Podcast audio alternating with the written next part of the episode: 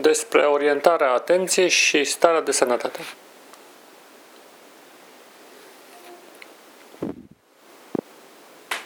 V-ați întrebat vreodată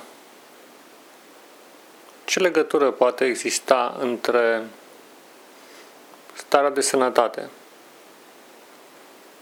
și orientarea atenției noastre? Mai precis, dintre ceea ce ne hrănește percepția, privirea, auzul, simțurile și starea de sănătate pe care o avem? Există un text biblic care totdeauna m-a fascinat, scris de Apostolul Pavel către Biserica din Corint, în care spunea că privind slava lui Dumnezeu, suntem transformați după imaginea sa pentru a fi pregătiți în vederea lumii viitoare. Privind percepție. Dacă face un inventar asupra lucrurilor pe care le-am privit sau contemplat sau le-am dat atenție de-a lungul zilei, am fi impresionați de rezultat. Mai ales că am constatat că multe din lucrurile care au constituit obiect al atenției nu au meritat acest lucru. Dăm foarte multă atenție sugestiilor negative pe care le primim din mediul înconjurător, de la ceilalți. Dăm atenție prea mult vorbirii despre alții și mai ales vorbiri negative despre alții sau vorbiri negative despre anumite situații prin care trecem. De asemenea, tindem să alocăm multă atenție amintirilor, mai ales celor neplăcute, grijilor, care poate nu se vor materializa niciodată, sau chiar dacă se vor materializa cumva, oricum grija în sine nu ne va ajuta la nimic. Și prea puțin dăm atenție evenimentelor frumoase ale zilei, ca să nu mai zic că nu alocăm aproape deloc atenție clipei prezente. Și nici senzațiilor plăcute pe care le primim de-a lungul zilei. Faptul că ești în viață, că poți gusta acest, această stare de a fi viu, de a trăi, reprezintă un dar extraordinar. Nu simțim nici măcar gustul alimentelor. Mâncăm mecanic, de parcă am alimenta cu benzină rezervorul unei mașini. Mâncăm privind la televizor, la calculator sau gândind în altă parte sau vorbind cu ceilalți sau pur și simplu suntem absenți. Și cel mai mult suntem absenți din timpul prezent, singurul timp în care trăim. Nu vedem lumina soarelui, ce frumoasă este, frumusețea florilor și chiar frumusețea lucrurilor din jurul nostru. Nu vedem chipurile oamenilor, și nu ne vedem nici măcar pe noi înșine, ci doar imaginea a ceea ce credem că suntem.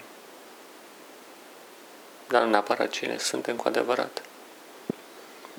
Mare parte a efortului atenției noastre, implicita voinței, ulterior, constă în a confecționa anumit personaj cu care ne identificăm, fără să ne întrebăm vreodată dacă acel personaj chiar ne reprezintă.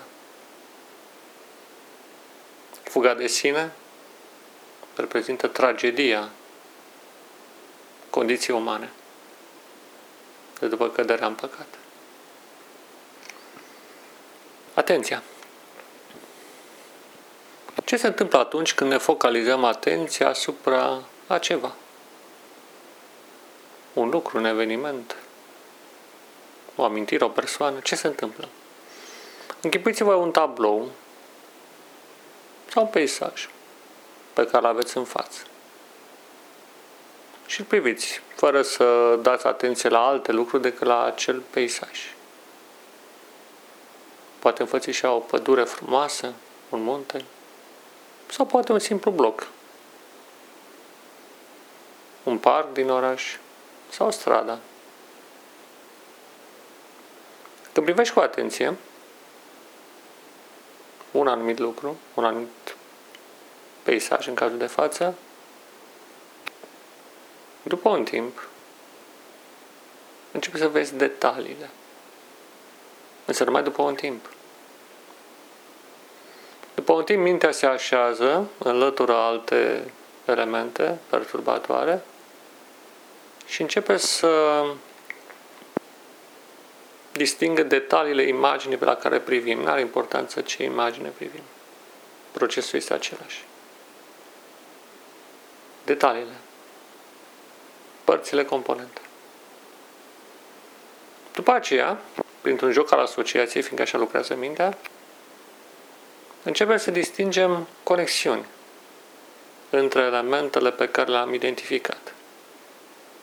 Și nu sunt și legături neașteptate în planul unei anumite imagini sau anumite logici.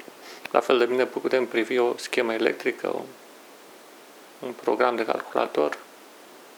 E același mecanism. Începem să vedem relațiile între obiectele identificate.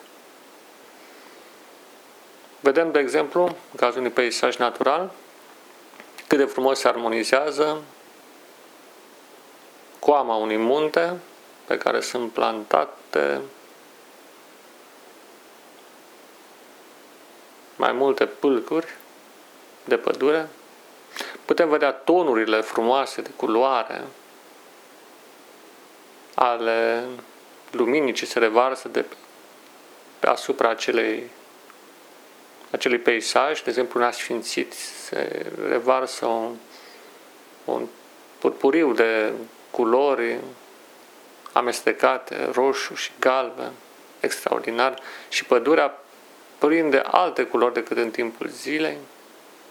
La răsărit, de asemenea, constatăm un colorit cu totul aparte,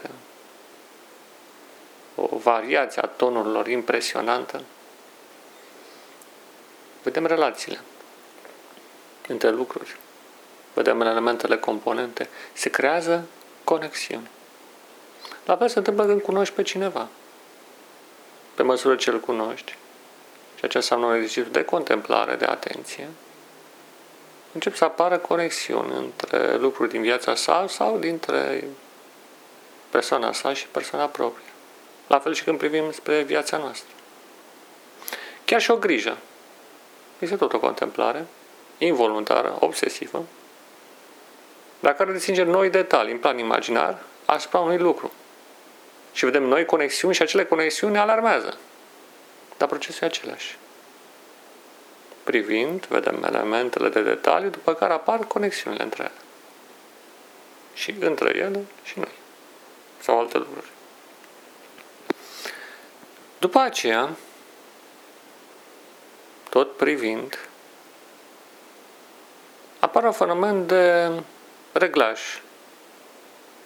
Reglaj al imaginii odată, dar și reglaj al relației dintre noi și lucruri pe care le contemplăm. Privim muntele, privim pădurea și odată vedem o legătură între ce simbolizează muntele sau pădurea și elemente din viața noastră. Și după ce am distins aceste conexiuni, apare fenomen de reglaj, în care mintea noastră începe să se adapteze la informațiile primite. De exemplu, printr-un joc al asocierii, muntele ne poate inspira fermitate, ne poate inspira tărie, putere.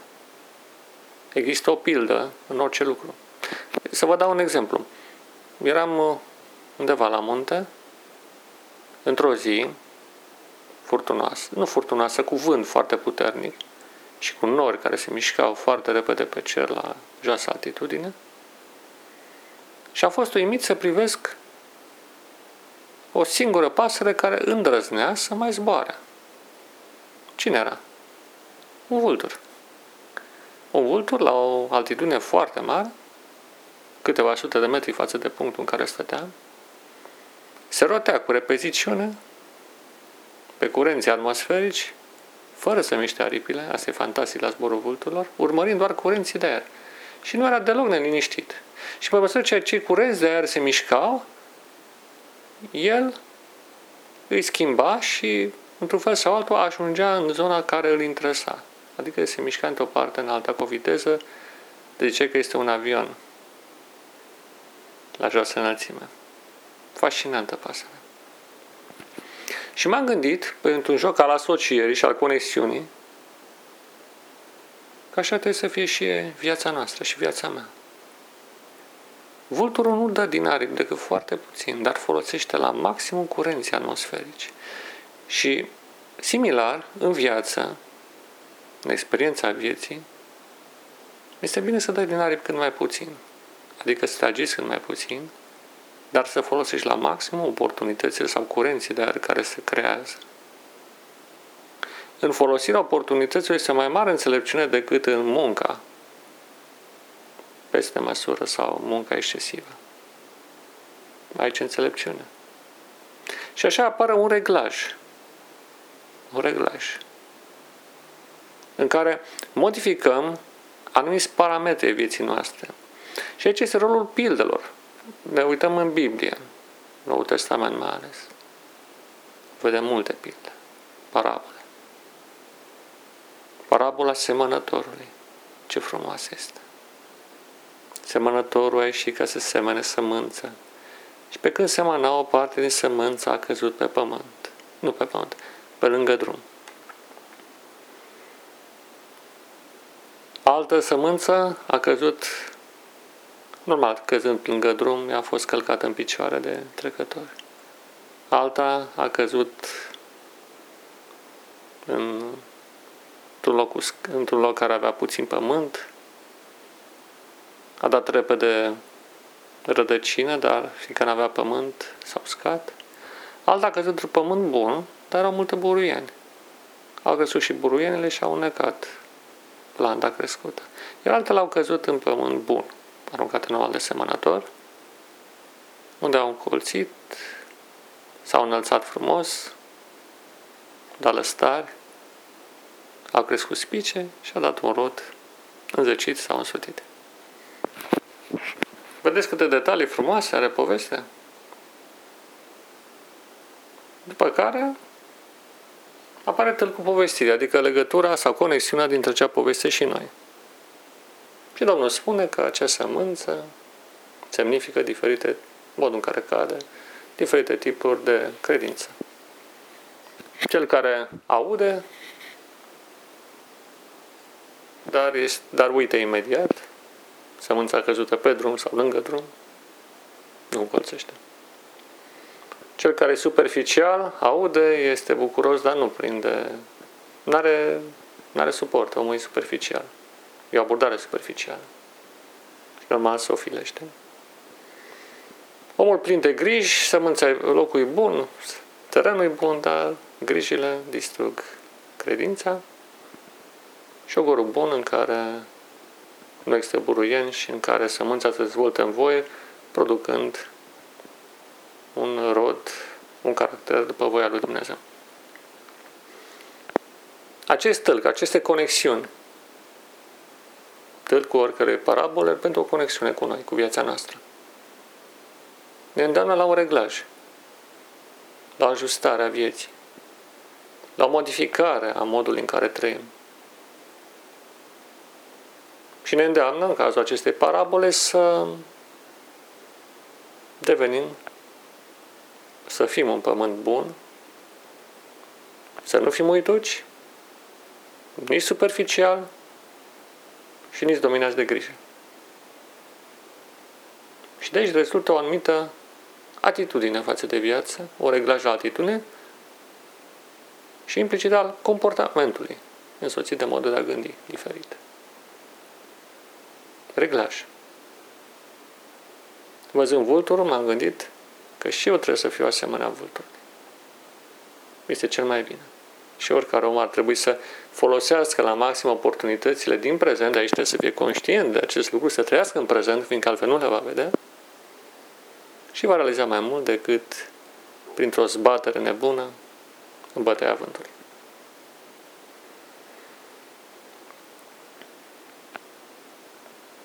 Din momentul în care se constituie un reglaj pe niște baze obiective și respectând legile naturii pe care le observăm în jur, atunci se instaurează o stare de ordine. Viața devine ordonată. Este ca atunci când într-o casă, respectând niște principii de organizare, pune fiecare lucru la locul său, la, în poziția sa. Ordinea este fundamentală. Dumnezeu a creat un univers ordonat. Chiar și natura. Nu ni se pare că există o sălbăticie, că natura e dezordonată. Nu este adevărat. Ci este ordine pe care nu o pricepe. Citeam dintr-un renumit uh, herbalist, vindecător cu ierburi, cum se spune în română, că fiecare plantă în organizarea aceasta sălbatică a naturii respectă anumite reguli. La început vin anumite plante, după aceea vin alte plante, după aceea altele, fiecare în completarea cele anterioare. După aceea vin și insectele și alte forme de viață. Și se creează un adevărat ecosistem, o adevărată grădină. Priviți la uh, realitatea sălbatică a naturii ca fiind o mare grădină cu multe alte subgrădini, grădini mai micuțe. Urmăream chiar un teren viran din apropiere și eram uimit de modul în care s-au așezat diferitele plante, spini, scaieți, alte plante de genul acesta și mi-am seama că erau niște reguli. Respectam niște reguli, nimic nu era la întâmplare. Ordine. Și ordine organică, adică o ordine bazată pe niște elemente faptice, reale. Și aici iar trebuie să fim conștienți. Trebuie să fim prezenți în timpul în care trăim. Ordine. Din parabola Domnului Hristos învățăm că trebuie să aruncăm niște elemente care ne creează dezordine în viață. De exemplu, lipsa de focalizare a atenției, trăirea la întâmplare, e mare creatoră de dezordine. Viața superficială, trăită doar la suprafața lucrurilor, este iarăși o viață nefericită și care umplă de gunoi întreaga lume. Totul devine un ambalaj. Oamenii cumpără din cauza ambalajului, mai puțin cauza conținutului. Rare ori citim etichetele să vedem ce se ascunde în spatele unui ambalaj poate frumos. De asemenea, suntem plini de griji care ne îmburuienează, ne distrug farmecul vieții. Îmburuienarea apare și datorită neglijării unei activități agricole foarte importante și în viața personală, și anume plivirea, adică eliminarea acelor elemente de vegetație sau elemente din viață care nu ne folosesc. Nici ca și cum am strânge multe gunoaie alături de lucrurile de care avem nevoie. Rămas să creează un haos. Și avem imaginea ordinei autentice, care implică și o respectare a destinației. Ogorul este ogor, este făcut să producă un anumit tip de recoltă. La fel și viața noastră este destinată un anumit de recoltă care se concretizează într-un caracter în armonie cu cel al lui Dumnezeu. Și ordinea, ordinea în viață, aduce sănătate. Adică o stare de bine, de armonie și de înflorire, de prosperitate autentică. Interioară și de multe ori și exterioară. Sănătate. O stare de armonie de plină. Așadar, percepția atentă asupra realității ne ajută să stabilim, să vedem elementele, componentele și să stabilim conexiuni, în special între realitate și noi înșine. Să ne legăm de realitatea prezentă. Foarte important lucrul acesta. Acest lucru ne ajută să facem un reglaj al vieții noastre în armonie cu marile legi ale naturii, care va conduce la o stare de ordine, care la rândul ei va genera o stare sau va genera ceea ce numim noi sănătate de plină. Sănătate psihologică, fiziologică, socială, emoțională, spirituală, în toate dimensiunile. În opoziție, o percepție defectuoasă, deformată, va conduce la o gândire distorsionată, murdară, neconformă cu realitatea și la o deconectare. Nu vom mai vedea conexiunile reale a realității, ci cele presupuse, la, ne va duce la o deconectare de natură, de realitate, o deconectare a minții de corp, o deconectare a noastră de ceilalți. Această deconectare va conduce la un comportament la dezordonat, la un dereglaj, dacă la reglaj, deci un dereglaj a naturii noastre.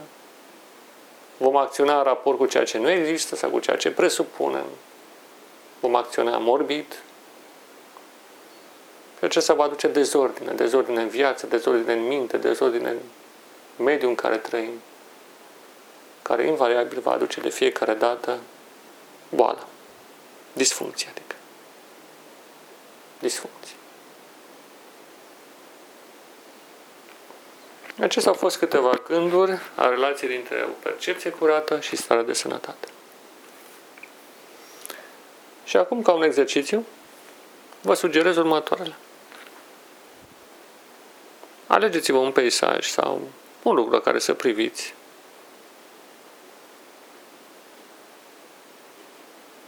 De exemplu, ai frumos un peisaj natural. Natura ne învață cel mai mult. Putem să luăm chiar de pe internet niște peisaje superbe. Și priviți-l cu atenție până când vedeți elementele componente și cumva intuiți relațiile între acele elemente. După aceea stăruiți până când începe să vedeți care ar fi pilda pentru dumneavoastră din acel peisaj. Că trebuie să este o pildă. O pildă frumoasă, luminoasă. Odată ce identificați acel tâlc, schimbați-vă viața vis-a-vis de ceea ce ați învățat. Și de îndată ce veți face acest lucru, continuați făcând ordine în viața dumneavoastră. De exemplu, privind imaginea unei flori. Mie îmi plac foarte mult florile. Florile comunică cu noi, nu mai florile, plantele. Puteți să distingeți gingășia, frumusețea, delicatețea, dar și fermitatea acelei flori. Acestea sunt valori fundamentale, sunt atitudini pe care trebuie să ni le însușim. Văzând la acea floare aceste elemente, vedeți cum puteți să le captați în propria viață. Acesta va presupune și un efort de ordonare. Va trebui să aruncați ceva. Va trebui să aruncați viziunea cenușie asupra lumii, va trebui să aruncați imaginea este defectuoasă, critica, judecata. Dar asta va duce ordine. Și veți vedea ce roade veți culege. Dacă nu cumva vă veți simți mai bine, viața va deveni mai frumoasă, mai luminoasă și dumneavoastră înși vă veți deveni ca asemenea unor flori frumoase pe suprafața pământului. Asta înseamnă sănătate. Și urmăriți dacă nu cumva aceasta va aduce sănătate și asupra corpului. fiindcă de îndată ce mintea se liniștește și încetează cu nesfârșita judecata lumii și a celorlalți, inclusiv a noastră, se va deschide poarta către adevărata trăire, către adevărata viață. Aceasta înseamnă să trăiești Evanghelia lui Iisus Hristos. Și vă doresc această experiență în această frumoasă zi de sabat, de sâmbătă în care am înregistrat, dar și în oricare altă zi. Dumnezeu să fie cu dumneavoastră, acum și în veșnicie. Amin.